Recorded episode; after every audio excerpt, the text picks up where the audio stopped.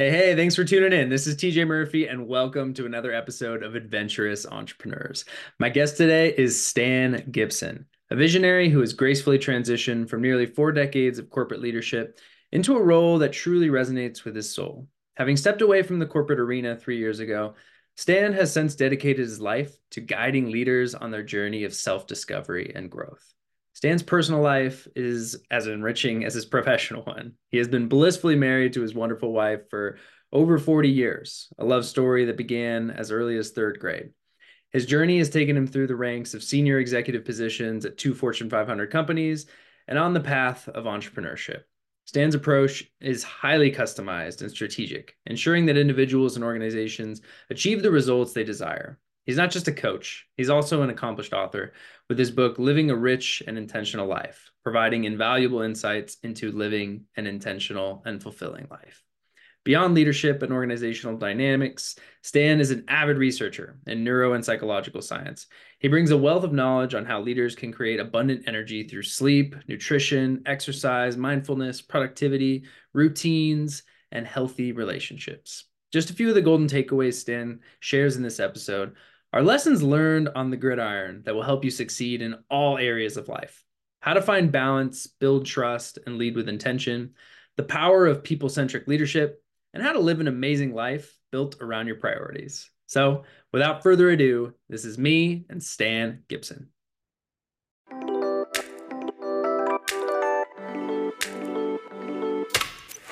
Welcome to the Adventurous Entrepreneurs Podcast. I'm your host, TJ Murphy. Since quitting my corporate nine to five and starting a business while backpacking through Asia back in early 2017, I've had the privilege of learning from some incredibly adventurous entrepreneurs. Through these conversations and my own journey, I've learned that much like in life, entrepreneurship is an adventure. On this podcast, I explore the journeys of top performing leaders in their fields. These wide ranging conversations include tactical business advice, how I built this insights, lessons in leadership life hacks, travel stories, favorite hobbies, and insights into living a purposeful and joy filled life. Adventures await us, so let's dive in.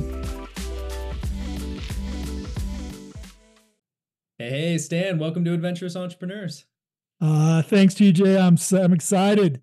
Me too. Me too. I enjoyed our our little preemptive conversation before this, so I know we're going to get into a lot of good stuff here. And I'd love to start with a bit of background on the journey because you have a very unique story transitioning from a corporate executive to an author and a success coach. That's a big shift. So, what's one thing that you've learned about yourself in this journey that completely surprised you? Oh boy, TJ, I if you're going to limit me to one thing, I, I, you know you're really putting the pressure on. I'll tell you. Um, tell me as many as you want. I uh, no, I'll tell you what. You know, I, have uh, been doing what I'm doing now for about three or four years, and um, when I say doing what I'm doing, my new company, I just changed the name of it from Oxygen Plus to StanGibsonSpeaks.com. And the reason I did that is because, you know, speakers speak. I was told that probably a few months ago, and it just made sense that, you know, as I roll out, I'm a keynote speaker, I'm an executive coach, I'm a consultant for companies. And, and when I say I started doing this two to three years ago, I actually started doing this around 10 to 15 years ago. And I always tell my clients have a plan B. You never know when you're going to need it. And I can go into a story eventually if you want to, but basically, it became very apparent to me 10 to 15 years ago. This was my calling. Even though I worked in a corporate environment, um, I worked for a Fortune 150, I was an executive there, and, and, and it just became apparent to me now's the time now's the time to go ahead. I, I actually started coaching individuals before and after work. I started doing keynote inspirational speeches across the country. I started getting asked to do more and more and more. And so I had already had kind of this, this uh, plan B in place. I had, a, I wrote a book called Living a Rich and Intentional Life. And all of a sudden, two to three years ago, as life was changing, and for the company I was with, they were basically downsizing about a third. And they looked at me and said, Are you ready? And I said, You know, you're never ready, but why not? And so I already had plan B. You know, it was February 25th of 2021.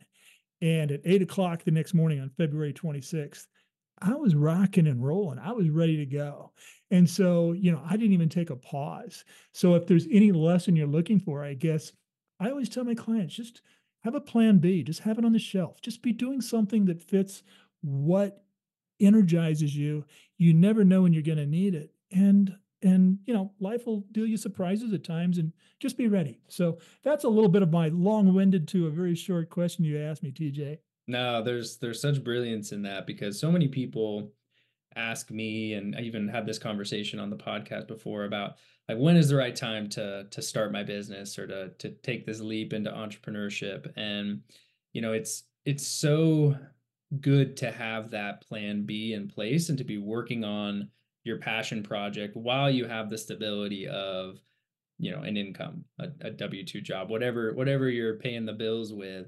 You know sometimes when the the ships get burned and you got to dive all in you know you got to go for it if you don't already have something in place. But if you can work on it and have it ready to go and then when the time comes and you've got the stability to jump all in, that's going to give you so much more momentum and so much more peace of mind, less anxiety when you're you're diving into the world of having your own business. So Absolutely. Absolutely. Well said. Well said.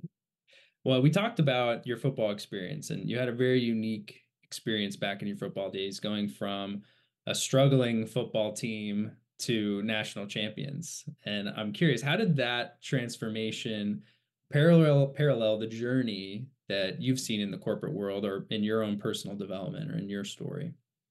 What a unique experience I had because I was recruited out of uh, high school as a tight end, and, and and I was looking at different universities, and there was a university by the by the name of Eastern Illinois University, and I was really excited because, you know, when I was recruited there, I could see the talent was there. They just had a guy that just got uh, drafted in like the third round for the Pittsburgh Steelers. And I could just see this talent that was, you know, it's like, hey, what a great place to go to and develop my talent.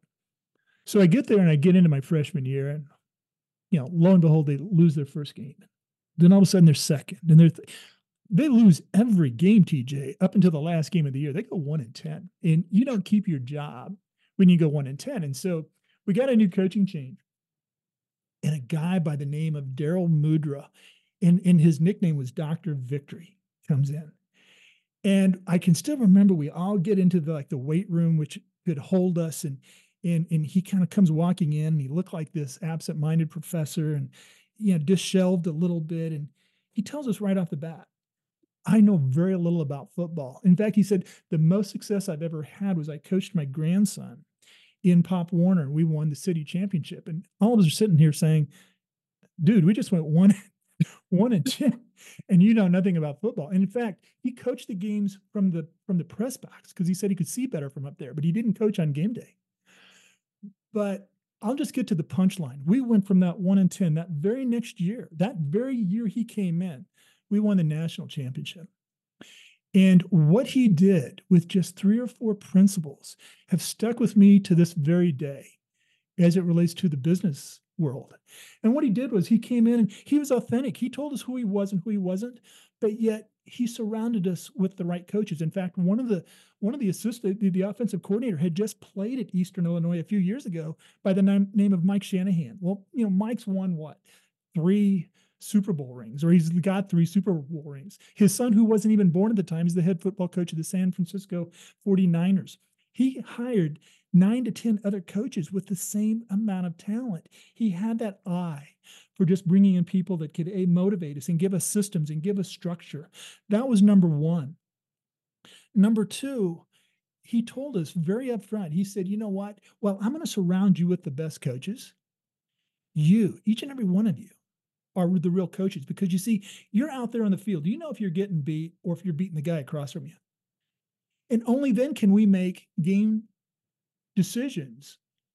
And you think about companies today, TJ, how many executives or leadership teams actually pull information from those out in the field?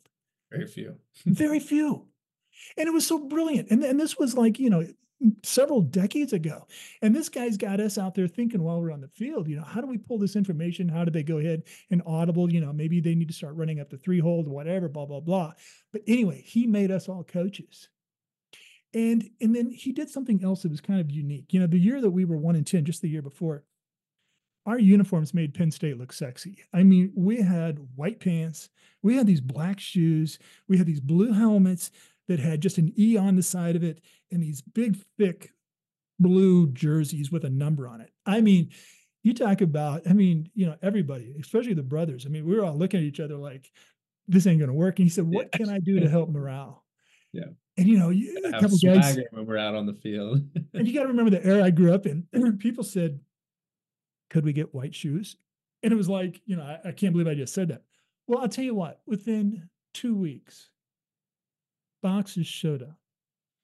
We had silver pants with a blue stripe down. We had mesh jerseys with with Panthers, you know, because that was their, their their nickname, Panthers across it. And and you know those guys that had six pack abs could you know have midriffs that showed their six pack abs. They, we had silver. We looked like the Dallas Cowboys. I mean, we looked awesome. And lo and behold, we had white shoes. Guys could run faster, they could jump higher, everything. Anyway, the whole thing was just a culture shift. It was a culture shift of transferring the leadership to the players. And that's a lot what I talk about when I go in and work with companies today. We talk about how do we become a people centric culture? How do we teach the leaders to become people centric? I have a saying, TJ, that when leaders learn to, to coach, employees learn to lead. And it's directly from that experience. So the better we get at coaching versus just espousing all this knowledge we have, but when we bring others up, everything elevates.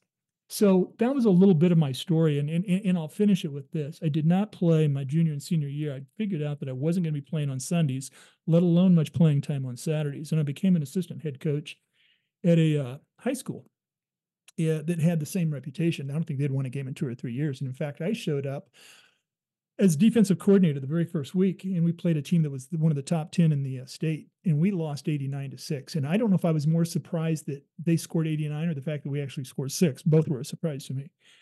But we utilized a lot of the same concepts. I mean, from uniforms to empowering each each individual and the good thing in high school is sometimes juniors become seniors and they had a year to develop and we faced that same team basically a year ahead and yeah we lost we lost six to nothing but you can see the transformation when you start to shift more of that leadership into the players, into the employees, into the organization. And it's just magic. It's just magic, TJ. So anyway, that's a little bit. And, and I will say this too about Eastern Illinois. If you haven't heard of them, you've probably heard of a few. Tony Romo came just a few years later. Sean Payton, he quarterbacked there a few years later. I can keep going down the list. Uh, Brad Childress, uh, head coach for the Minnesota Vikings uh, at one time. Um, you know, we can keep going down. There is just a, a incubator of talent. It, it, it, became it became football U, all because of that legacy that Coach Mudra created. So that's a little bit of my football story. And again, I use a lot of those concepts today, and they're still ma- just as much magic today as they were then. Oh, what an incredible story! And like you know what you described, the magic is in the people and you've been married for over 40 years. Am I correct? Coming up on 42, my friend. Oh man, so that's an achievement in itself. And from you know my perspective, I've I've been with my wife for well, we're high school sweethearts. So since high school, I'm now 30 years old. We've been married now for five years. So I always like to to pick people's brains when they've been married for as long as you have. So how has your relationship with your wife influenced your approach to leadership and coaching specifically what you do? You know TJ i've really never had anybody ask me that question. That's a great question because kind of like you um, we met in third grade. Wow. so you know i always say she was chasing me around in the playground. She cornered me said we're going to get married but no it wasn't like that. We uh we kind of you know it wasn't a thing until we really started dating around the end of my senior year but um, i will tell you um, you know there were two things that i really even as young as I was at the time, that I wanted. I always thought I wanted a spouse that a I could just trust because I, trust is a big thing for me. It's a big thing for me personally, professionally. Um, you know, your brand trust is very, very important. And I wanted, you know, to marry somebody that I thought would be a good mother to our children. And I couldn't have scored any higher on the charts with my wife. And, you know, we're like anybody else. And you say you've been married, would you say nine, Five five years oh, married. Oh, five years together for in, in together for 15 nine. years. Yeah. We all go through seasons of life. And you know, the first five to 10 years is going to be a season where you're still getting to know each other.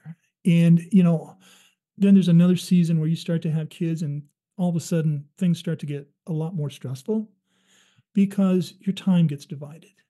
And there are seasons of life that you go through. And my wife and I couldn't love the season of life we're in right now anymore. We actually, our daughter just had uh, grand uh, t- twins, actually, grandsons, just turned two years old. And so the only thing I'm telling you is don't get discouraged with any season of life because it's just the segue to a better season of life right around the corner. And every bit, we just love each other more and more. My wife, and, and, and things do kind of come full circle. She was, uh, I talk a lot to people about taking care of themselves and doubling down and being very selfish. And the reason I say selfish, TJ, is because I tell a lot of people that I that I work with, clients, teams, be very selfish so that you can or be a little bit selfish so that you can be very selfless. And what I mean by that is taking care of you. And the reason that I bring that up when you talk about my wife is because five years ago she was diagnosed with stage four cancer. And as we got the diagnosis, obviously all the emotions, you're you're you're you're crying, you don't know what to expect, and you know, everything starts to crumble. Again, not only did have we been married for 40 years, I mean, we've known each other a good 10 to 12 years before that. And so one thing I realized, and it had to come to fruition, is I need to take care of me. Because if I don't take care of me, first thing in the morning, I mean, I started getting up earlier, five o'clock, my, you know, working out, praying, meditating.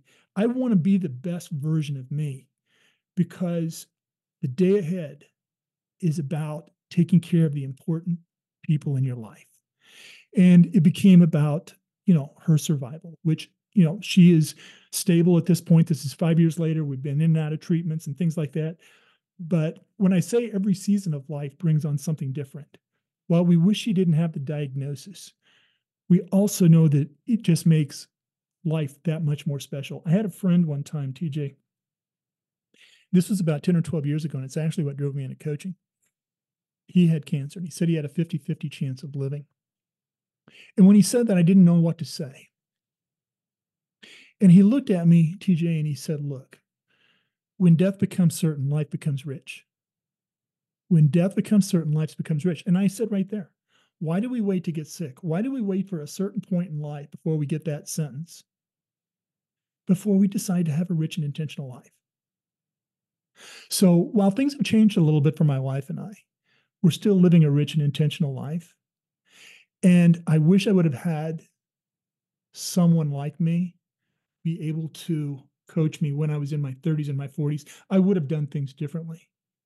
But every season of life, you learn and your love actually gets greater. So I'm very excited for you, TJ, and, and your wife. You're going to find these things out someday. And, and, and, and what I'm saying now is even going to resonate more down, down the road.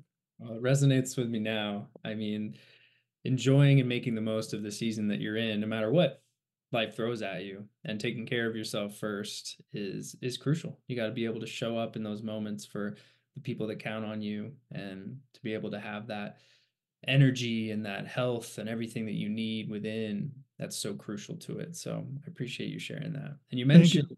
you mentioned trust as as a big piece that you were looking for in your relationship with with your wife. Can you share a specific instance where where trust and authenticity played like a crucial role in turning a challenging situation around either in in sports or in, in business both in the corporate world or with the clients that you work with? No i'd love to i'd love to and, and in fact i will tell you i think trust is going to be one of the most valuable commodities going forward with artificial intelligence with everything that we have today we don't know what to believe we don't know what you know we hear something we see something everything's you know trust is going to be just one of those commodities that if you can come across authentic, very authentic. It's going to be a very securely gold standard type traded commodity that you can deliver as an individual going forward.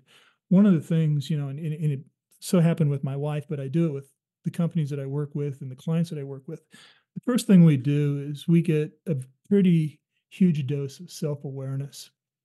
And what I mean by that is, you know, trust is probably one of the things that is is missing the most in most organizations today. It just is. You talk, you you can look at all the statistics and all the everything. Trust is something that, that that employees and people are looking for. So one of the things that we do is I firmly believe, TJ, that you know when you go through some assessments and what i do is i take people through something called the genius uh, spark and that's a derivative of strength finders but we kind of turn it upside down and we really find out who people are at their best i mean we create a paragraph of who tj is i mean you know just we it's it's almost unfair because when you see that that paragraph it's like you're the michael phelps of that swim lane Hmm. I mean, you could win any contest by, you know, five one thousandths of a second because you're that good. And when we start to find out who you are at your best, and we realize that those very strengths that make you so great when you're under stress can also become kryptonite, then we start to have an awareness. And the reason this is important is because when we do this, number one, individuals start to find out when they're at their best and what their kryptonite is. But when you're in a team setting, you also get to say, you know what? Now we're now we're getting real. We're starting to find out who TJ and Stan really are. We're finding out who they are at their best. We're finding out their kryptonite. We're finding out nothing is malicious. It's just basically how we're wired. And so the reason you kind of asked me this about my wife is because we were married, and again, happily married for, you know, oh, coming up on 42 years, but it wasn't until two years ago that I had her take this assessment. Mm-hmm. And I found out that, you know, her number one, she's the, they call her Saint Sharon because she is everybody's favorite person, everybody. And, and, and so to me, when I found out that one of her signature strengths was that of a developer, it means that she just she just wakes up loving to help people. Now, in a marriage relationships, when they want to help you, it doesn't come across as helping. It comes across with another word. And nagging, we can use a lot of different words. but I used for years, it was like, I don't want to be helped. And and and so the thing that was making her so wonderful to so many people, from a marriage perspective, I had to change my narrative. And I had to say, oh, this is she's helping me. This is who she is at her best. This is her her signature and her core strength. Stan accept it. Because the worst thing you can do to somebody who's a developer is resist their narrative or their help to you. So things like that all of a sudden helped us to start to trust one of my signature strengths is an activator i love to get things going it served me well in the corporate world you know grass didn't grow underneath me i mean i kept things moving but on the other hand that very strength can become kryptonite because I had people wanting to analyze all the various alternatives. And I was already at the end, I'm saying, hey, we're already finished. And so with my wife, it was the same thing. As an activator, I'd like to be on the move. I like to go out. Sometimes she says, Stan, can we slow the activator down? Can we sit in tonight? So having that understanding, whether it be in a professional setting or in a personal setting with your with your significant other, with your loved one, with your spouse. There's something beautiful about that that I wish I would have known 20, 30, 40 years ago, TJ. But at least knowing it now is pretty special. Ah, this is lighting a, a, fire under me. I mean, my wife and I have done some of these types of exercises in the past, whether it's like love languages or yep. Myers Briggs or anything like that. But it's a good thing to come back to. And this particular lens, I'm I'm very intrigued by. So I'm gonna have to get some more info from you and and try that out. I would love to take you and your wife through this. It's it's it's it's it's magic, and it's uh, it's something that is just um, again. And who doesn't want to see a paragraph of who they are at their best? I mean, uh, you know, a friend of mine by the name of Rex Miller, uh, he's worked with many industrial psychologists, and I've kind of helped him. In fact, he just had a book come out uh, this month, and fortunate to have. I'm fortunate to be, you know, one of the people that promoted the book, uh, you know, from within inside the cover. But this is a tremendous program that, again, um, I've used with, in fact, I'll just give you an example. I used it with a CEO and a COO, and they are really tight, but they have a lot of anxiety and a lot of tension between them. And when we went through the exercise from a joint perspective, joint coaching, come to find out um, they just needed to change their narrative because while the CEO is very critical and very numbers oriented and you know he's always going to look at the what if or the risk side of the the equation The COO was more, you know, live and let live. Let's just do, you know, let's let's try. The more we do, you know, let's fail forward quickly. And so there was this this this tension between the two. And once we were able to understand it through this process, I was able to help the COO realize, thank goodness the CEO is risk adverse. Because if they just did everything that they wanted to do, they would be hurting their margins. They might even be bankrupt. And so just getting people to change their narratives is very important from a team perspective. And that's just one example, I think, of uh, of where this stuff has great value. And I'd love to take you and your wife through it. I think you'd find the same thing at some point. I appreciate that. And we'll definitely want to take you up on that offer. So we've talked a little bit about people centric leadership and you know you coach people through this process. What are some tangible steps that that leaders can take to shift make that paradigm shift toward a more people centric approach? And and what impact have you seen it have with the the clients that you've worked with? Yeah another good question tj you know a lot of people when when i start working with them uh you know they want to get right into coaching you know help me be a better leader and we often find out because I've done all the neuro, I've done all the research on neuroscience and on you know health, well-being, anything you want to call it, on how to help leaders have more energy. And the reason I bring that up is because that typically becomes the foundation of starting to work with clients before we even get into how we're going to tweak mission statements, vision statements, how we're going to tweak, you know, systems within the company. We start with the people. And I can tell you, I've got a number of clients that, you know, they want to get right into it. And all of a sudden we've had to say, you know, I'm not healthy. And I have a pretty strong belief that if you're not doing well at work, you're probably transferring a lot of that to home. And if you're not doing well at home, you're transferring that to work. So we got to get, we've got to get you on on on a healthy slate. And a lot of that comes with, you know, the science around sleep. It comes with the science around, you know, movement or exercise, around nutrition. It comes from, you know, hydrating. And and I'm a big believer in morning routines and in evening routines. You know, tomorrow starts tonight. And, and you know, we have to do certain things. I mean, some of the morning routines that I even just basic that I start a lot of clients on is a, is a 10 3 2 1, you know, no caffeine 10 hours before going to bed. It stays and regulates in our system, you know. We have got to be ready to go to bed at whatever time you want to. And ca- caffeine is just one of those things that I can't live without in the morning, but there comes a point in time where it has to stop. Three hours before bed. In fact, I was just talking to a guy this morning we talked about, you know, drinking, you know, having a big heavy meal and having some wine. That wine, you know, I've had to actually taper that down and actually quit altogether because as much as I love it, the sugars actually stay in your system three hours before you go to bed, actually five to six hours. And so you might think you fell asleep or you're calming your nerves. You're actually having a very restless sleep. And in, in two hours before, you know, we start to mm-hmm. get, you know, the LED lights, you know, cavemen back, you know, when nighttime came, automatically their their brain shut down. It was time to sleep. We don't have that ability today. We're still watching TV. We're on our phones. We've got lights on.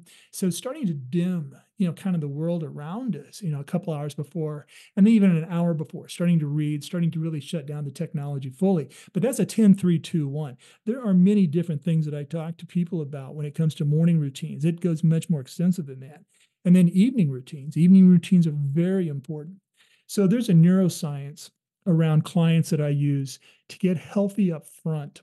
And, and, and, and even their exercise, you know, when do they exercise? Morning is always best. And I have a bias towards that because there's a neurological factor of basically it releases uh, serotonin and it releases dopamine and it releases um, uh, you know, cortisol, which is fear, is the highest in the morning that it'll be all day for us. So exercise actually reduces cortisol. And and and so we can start the day off probably at our best. So there's a lot of things that i work on with clients from a physical perspective before we get into the emotional aspects. And the emotional aspects then i think to answer your question you know once we go through a lot of the self-awareness um, i have a lot of executives that come back and say you know i think i'm probably in an imposter syndrome i, I you know i just don't I need to lead better. And then we get into a lot of the science around. I, I love imposter syndrome, by the way. If you don't have imposter syndrome, it means you're not trying hard enough. Because you, if you've re- reached the pinnacle of being secure, then you know you're you're not pushing yourself. So I, I try to get people to not be uncomfortable with with with feeling imposter. It just it's a it's a drive that makes us better. So I work with clients and you know on the foundation of of being healthier, but then we get to the point of working on the uh, or working on the company and working on their leadership skills. I'm glad you bring up the well-being side, especially sleep. This has been a big focus of mine over the last oh, I'd say pretty much the last year, listening to you know the likes of Andrew Huberman and, and Dr. Matthew Walker, two people that are absolutely for any sort of expertise. These are two people to go read up on. But you mentioned like you know drinking even one glass of wine two hours, three hours before bed. I use a Garmin to track my sleep, and it's I mean it's big the amount that it affects your sleep even just a little bit. And caffeine, same thing. I used to drink coffee all day, but now it's a cup in the morning and absolutely nothing past noon because it does have just such a detrimental impact on my sleep, which then leads into the next day. And it takes more than just one good night's sleep to make up for one bad night's sleep. So that impact isn't worth even, you know, maybe on occasion, but when during the work week especially it's it's not worth it so i'm glad that you bring that to to people's attention because it is critical to show up as a leader when you're yeah and you know you mentioned uh you know you use the garmin i i actually probably would probably both have the same one but i've also used uh for those of you out there that are listening that you you you like wearables and you want to really monitor things the garmin is very good whoop w-h-o-o-p most NBA athletes wear the Whoop. I've tried that, and it's a very good device. Um, you know, there's the Oura Ring. Um, there's a lot of different, even, even, uh, tell you what, uh, Apple uh, Watch has come a long way Yeah. in Well, monitoring uh, sleep sleep patterns and you want to make sure that you're getting the right four stages of sleep each night and uh, sleep is absolutely it's it's the foundation of, when i talk about nutrition and i talk about exercise and i also talk about hydration because hydration your body's made up of over 80% fluids and especially your brain and when you're not getting enough fluids your brain starts to shut down and so you know there are certain aspects just think about showing up with energy in the morning and having that same energy throughout the day. And and and and, and a lot of it starts with sleep, as you said.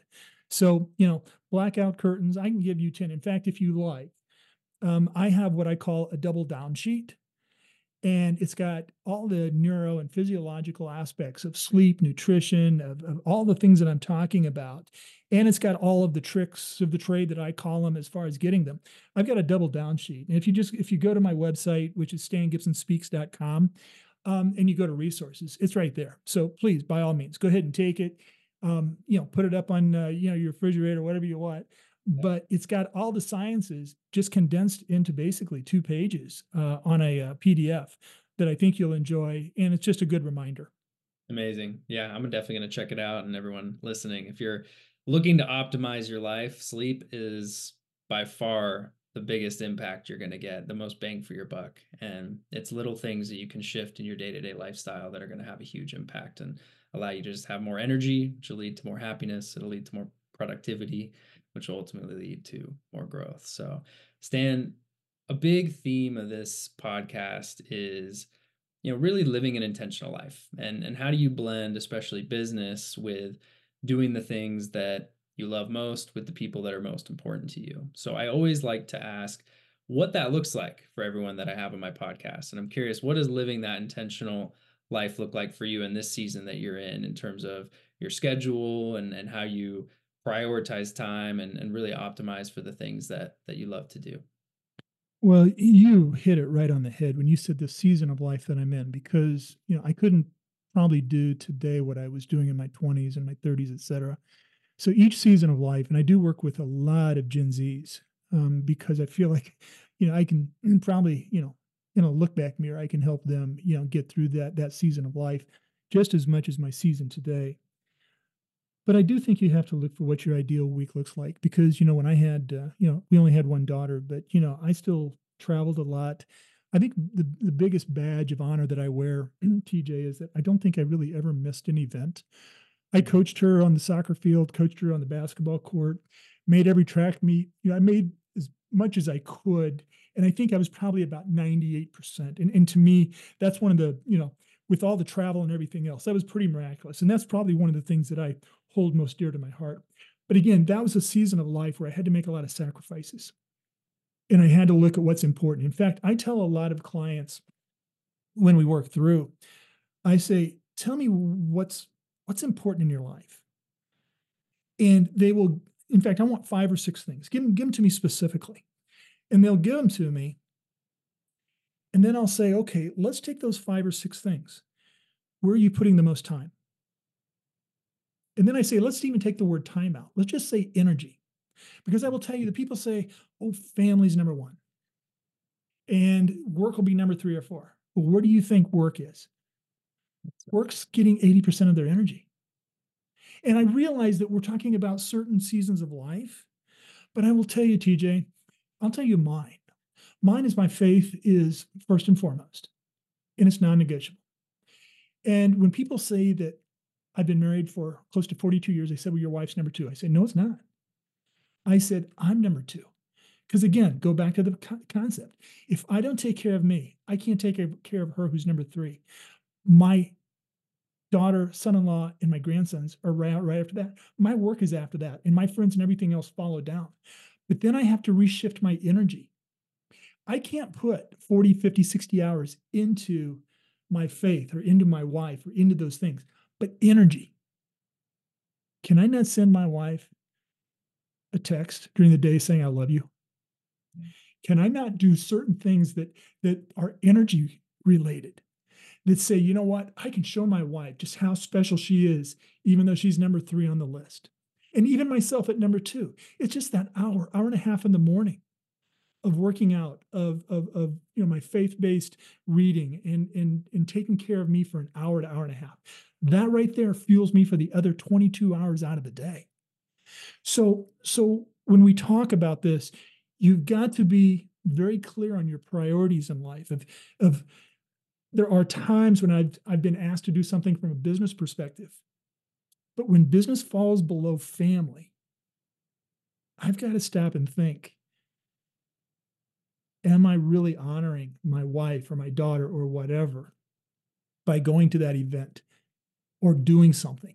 And so I've got to prioritize things to keep a balance.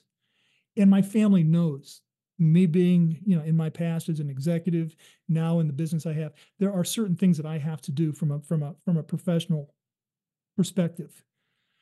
But I can't do it at their peril either. I've got to somehow show them the energy that they deserve.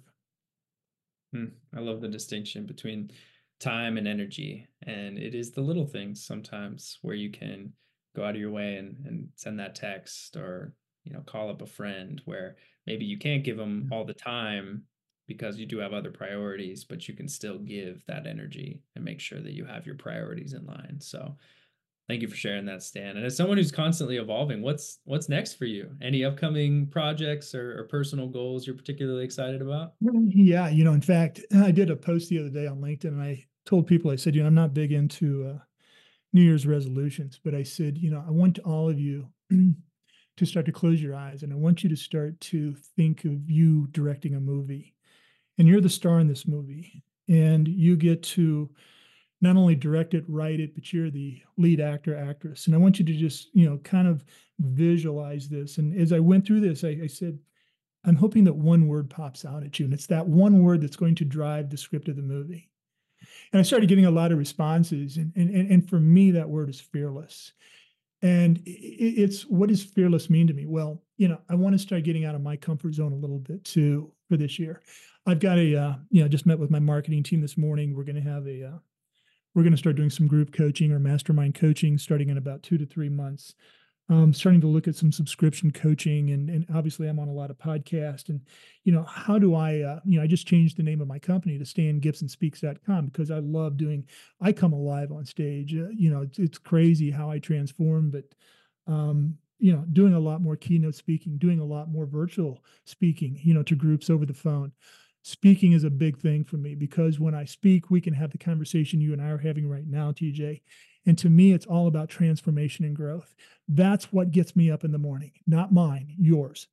And so when I'm doing that and when I'm speaking, again, speakers speak. When I'm speaking, I know that you know we're transforming and we're seeing changes in people. And that's again, that's that's what, what gets me up in the morning. So being fearless about that, taking chances that I would not have taken probably two to three years ago, not caring about what the uh, what uh, you know what people are thinking, having very little uh, concern about um, how it crosses other people because you know I'm going to be uh, probably 20 or 30% of the people that run across me are going to say, Hey, I like that guy. I cannot be so focused on the other 60 or 70%. But that's a little bit of me. So fearless is that word for me this year. And I would challenge all of your listeners to think to take that same exercise. What's that word look like for you? Hmm. Fearless. I love the the conviction and energy behind it. And you know, from our conversation, I'd love to see you up on stage and see that that other side, that energy that comes out. I'm sure it's uh it's electric. So as we wrap up here, Stan, I have a choose your own adventure question for you. So you can pick which one you'd like to answer or, or both if you so desire. But the first one is what's a, a recent place you visited, say in the past five years? Or number two, just a recent adventure you went on. In either case, could be a trip with friends, family, solo, business, something that stands out to you. But in either case, what was it like? What made it so memorable? Maybe a lesson you learned, a favorite meal or drink. Give us a little story. Oh boy. Um, you know, probably the having friends that are true friends. I mean, people that when you're with them, your cheeks hurt because you're laughing so hard. It's like, you know, you've got belly rolls coming out. And, and we've got those friends. And, and and we've got two sets of friends and we went to Europe with them and we did Italy. And it, know, the Italy experience was like epic. I mean, it was epic on epic. But the meals, the just sitting down with friends, the laughter. I mean, fortunately, we videoed a lot of it just on our phones because we still pull awesome. them out. And it just, it just, it lights up the dopamine, the serotonin, all the things start kicking off. And it was such a special trip. And, you know, I always say, you know, spend money on experiences, not stuff. And, you know, that has been kind of my wife and I's mantra is how do we spend more money on experiences? not stuff. And that's one that just comes to my mind. And my wife and I are planning a few, you know, next year, you know, health provided and, uh, you know, doing the, uh, uh, you know, Camino, this, uh, you know, over in France, you know, yeah, doing, doing the walk. That is just, you know, if you don't know what that is for your listeners, it's a 500 mile walk that, you know, you can also do it in segments, but you know you're either running from something or towards something they say and it's just such a, a, religious experience of taking this walk and you know this camino that st francis took you know over 2000 years ago. So you know that's one that i've got coming up and and possibly i'm, i have got a friend who puts together golf packages over in uh, the british isle and so i'm always about doing some fun stuff because that's what life's all about my friend. Life is meant for exploring. That's my wife and i's mantra and we definitely prescribe to experiences over stuff and how can we optimize for maximizing the experiences especially Good with you. and my and my parents and, and her parents as much as we can while they're still around so love hearing it. Where can people connect with you stan? Uh, what's the best way to to get in touch with you to follow your stuff social media all that kind of stuff? So hey go on to stangibsonspeaks.com that's the first place and i would love because i do have a newsletter that comes out once every thursday and I don't know much about marketing, but I know that my marketing people tell me it's got a 50% open rate, which they say is like un- uncanny. so, so whatever I'm doing, I, I guess it, it, it's doing it right. But resonating. Uh, love to have you, uh, you know, go to my website, uh, stangibsonspeaks.com and, you know, just you can subscribe and then eventually unsubscribe if it's not your jam. But I tell you what, that's the best place. And then of course I'm on LinkedIn and those are really kind of my main uh, uh, social media outlets right now. I'm probably going to expand that in the future, but right now um, that's that's where I'm comfortable, and I love creating content and doing motivational speaking, and and again helping people transform and go through growth. Well, we will put links to everything in the show notes for everyone listening, so it's easy for them to connect with you. And Stan, I really appreciate your time. It's been a great conversation. Uh, I've got a lot of energy right now, and I just love the the way you talk and and the people focus especially you know it's all about people in this world so keep on leading and and helping to foster this change that we're going to need in this next generation thank you tj god bless you i appreciate it To all of our adventurous listeners, thank you for tuning in to today's episode. Please be sure to subscribe, download, and share this on social media or with someone you know will get some value from it. Leaving a review goes a long way in helping people find the show, and I personally appreciate reading them when they come in. So please go drop one if you have the time. We'll see you all next week, and remember, whether we're talking about business or the things that bring us joy outside of work, life is meant for exploring. So go out there and live it one adventure at a time.